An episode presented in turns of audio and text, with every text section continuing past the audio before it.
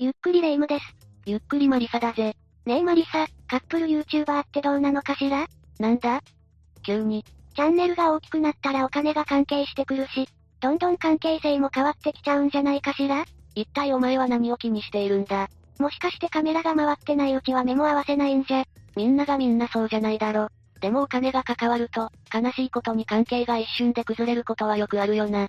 じゃあ今日は、お金の不満から仲間割れが発生し、さらには殺人に発展してしまった事件を解説するか。かつては仲間だったのに、その仲間に殺されたってことそんな残酷なことあるそれが、被害者にも難ありっていう事件なんだ。被害者にも難ありどういうことかしらそれじゃ今日は、架空請求詐欺グループ仲間割れ殺人事件を紹介するぜ。それでは、ゆっくりしていってね。この事件は2004年に起きた事件なんだが、とあるグループで、一般メンバーと幹部の間で仲間割れが起きてしまい、その結果4人死亡というなんとも異例な事件だぜ。字だけ見ると、仲間に殺されてしまった。かわいそうな被害者っていう目線で見ちゃうんだけど、さっき言っていた、被害者にも難あり、ってどういうことかしら。被害者が善人だったら被害者に同情しちゃうよな。でも被害者も悪人だったらどうだ被害者も悪人悪い人だったの多分詳しく聞くと、この事件の見方もかなり変わると思うぜ。それはとても気になるわね。それじゃ詳しく解説していこう。この事件の主犯格である清水大使、当時26歳はいわゆる、半グレ、で、詐欺での前科もあったり、過去に闇金で働いてたりしたんだぜ。ろくでもない経歴ね。でも高校まではプロのサッカー選手を夢見て、サッカーに全てをつぎ込んでいたみたいだ。それがどうして道を踏み間違えちゃったのよ。恐喝未遂事件を起こし、高校を中退したんだな。その頃からすでに救いようがなかったのね。高校中退後、なんと栃木県内のサッカークラブに勧誘され、クラブに通うようになったんだ。サッカーの腕前は人に認められるくらいの実力だったのね。その実力を今度こそ無駄にしないようにしてほしいけど。だが病気が再発してしまい、結局サッカー選手の夢を再び諦めることになったんだ。病気はどうしようもないからなんとも言えないわね。そこから良くないことに手を出したって感じかしら。ああ。上京してアルバイトなどでお金を稼いでいたんだ。そして詐欺に手を出し、闇金で働いたりっていう道をたどったんだぜ。そんな清水が2003年5月、広告会社を設立したんだ。お、ついに真っ当に生きることにしたのね。でも経歴を知っていると、本当に大丈夫って思ってしまうけど、その予想通りだぜ。会社を設立するも、売り上げがいまいち上がらず業績が悪化。そんなにうまくいかないものよね。それで清水はどうしたのよ何か案でもあるのかしら。詐欺に手を出したんだぜ。あちゃー。やっぱり人はなかなか変わらないわ。そして詐欺グループを結成したんだな。メンバーは清水だけじゃないのね。闇金で働いていた同僚や元暴力団組員、中学時代の同級生などを誘ったんだ。いかにもな感じのメンバーたちね。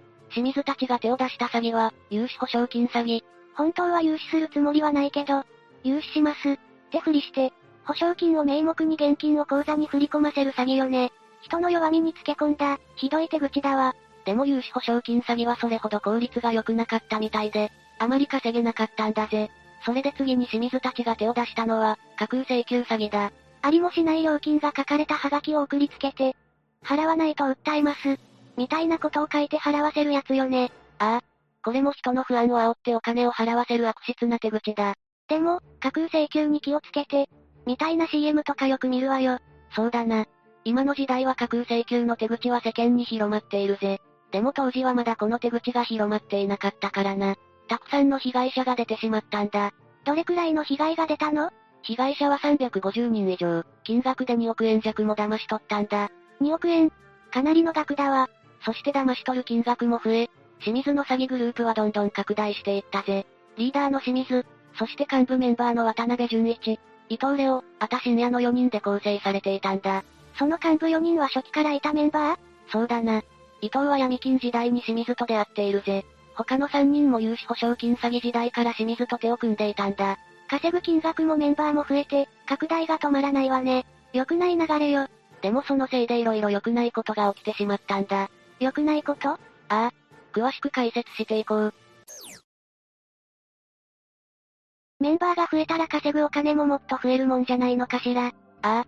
実際グループが拡大したおかげで、稼ぐ額は圧倒的に増えたぜ。じゃあ清水たちはウハウハでしょうよ。清水たちはな、でも逆に言うと、清水と幹部メンバーしかウハウハじゃなかったんだ。他のメンバーは不満があったの清水や幹部たちはかなりの額をもらっていたが、それ以外の下っ端メンバーは、もらえる額がリスクに見合っていないと思うようになったんだ。バレて捕まる可能性があるわけだもんね。その不満はどんどん溜まり、ついには恐ろしい計画を企てるメンバーが現れたんだぜ。裏切り者グループのリーダーは西村徳成。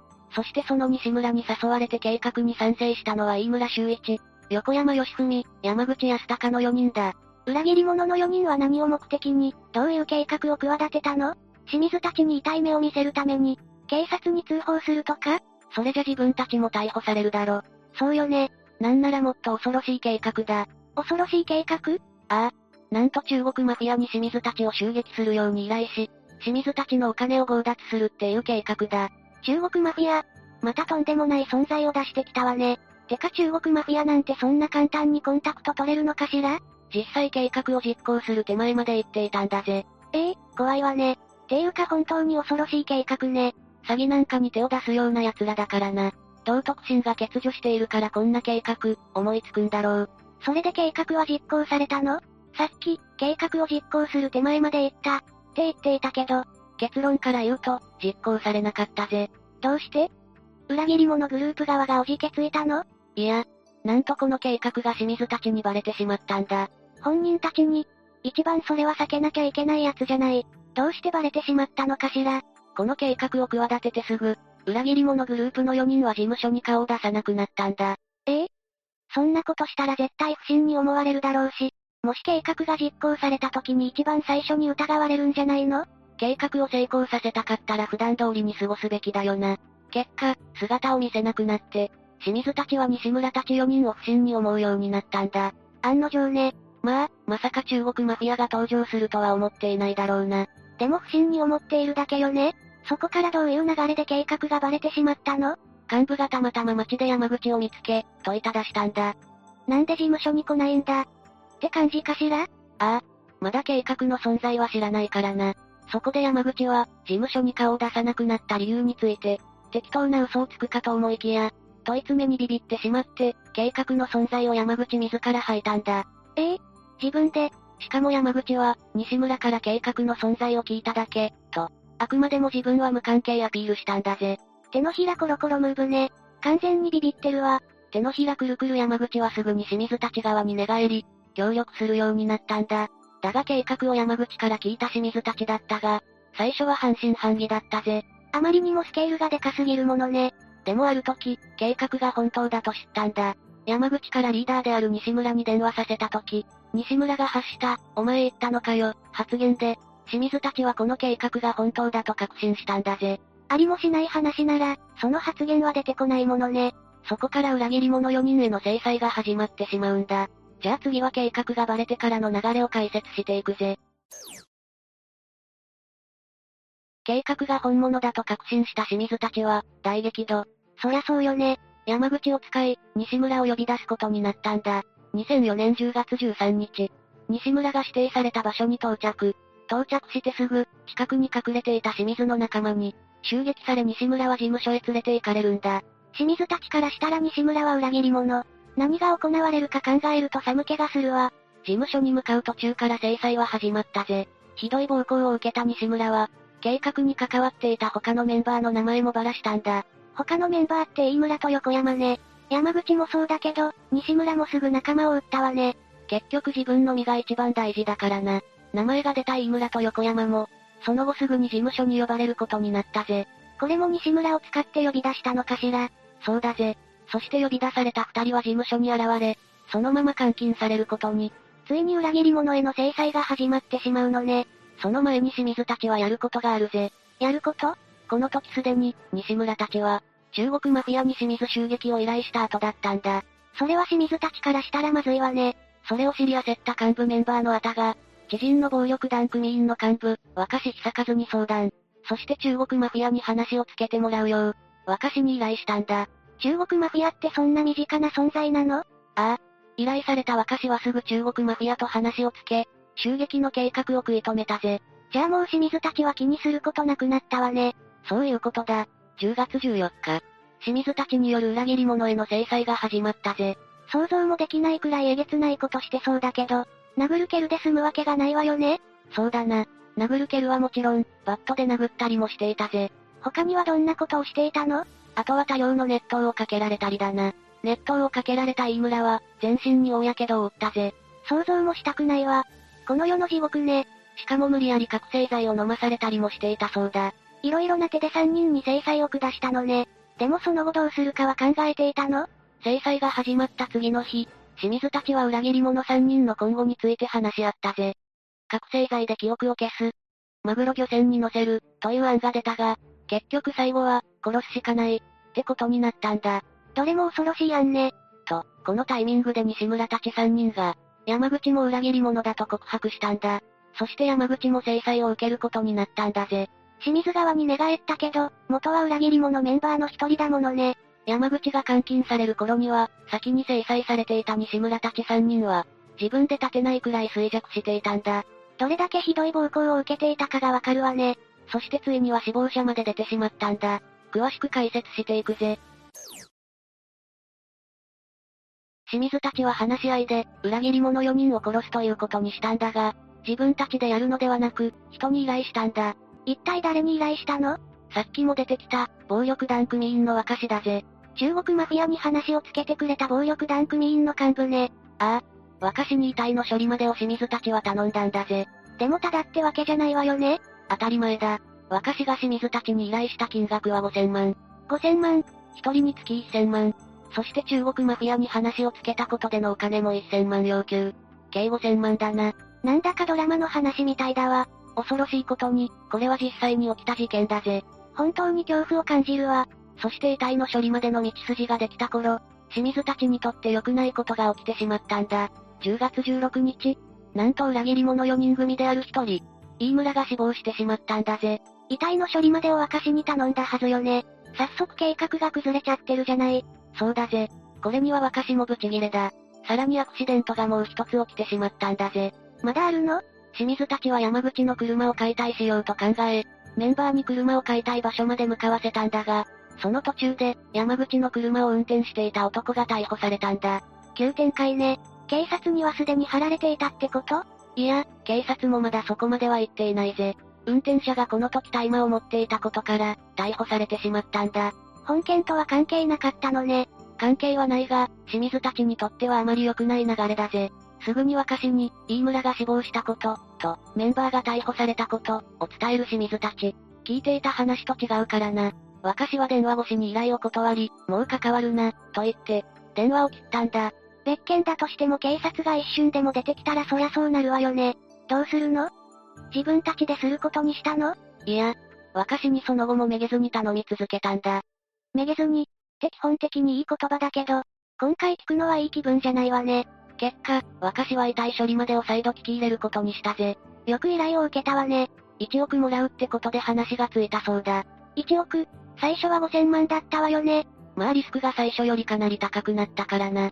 1億出すなら、って感じじゃないか ?5000 万も高いって思ったのに、1億なんてさらに大金よ。そして清水たちは1億を若氏に払い、裏切り者たち殺害へと進んでいくぜ。清水たちは若氏に言われた通り、3人をガムテープで拘束し寝袋に入れ、指定された場所へ連れて行く。その最中でなんと3人を殺してしまうんだ。やっちゃうかって感じなのかしら。ちょっと理解できないよな。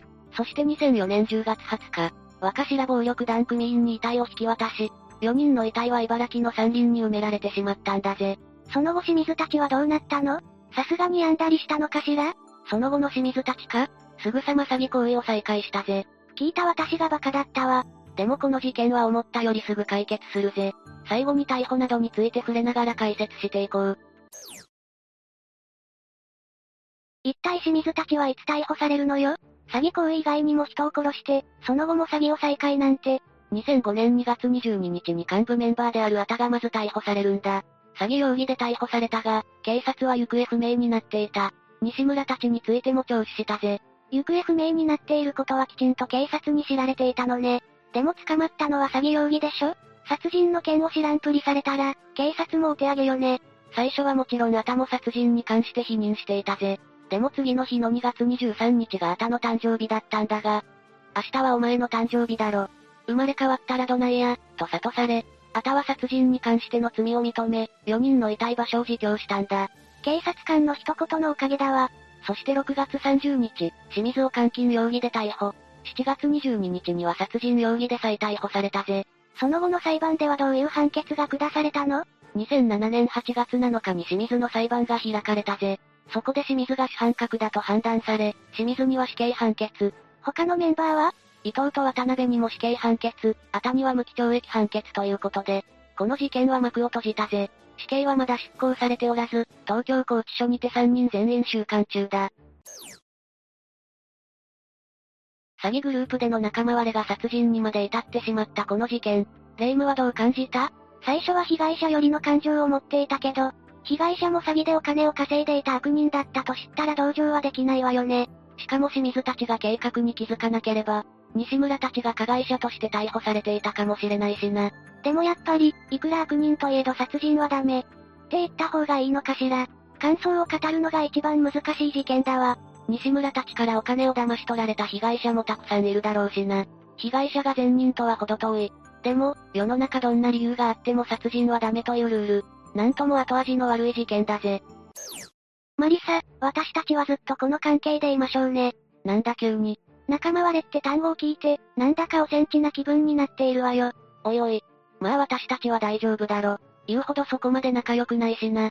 仲良くないんかいみんなもこの事件についてどう思ったか、コメントで教えてくれ。というわけで、今回は、架空請求詐欺グループ仲間割れ殺人事件について紹介したぜ。それでは、次回もゆっくりしていってね。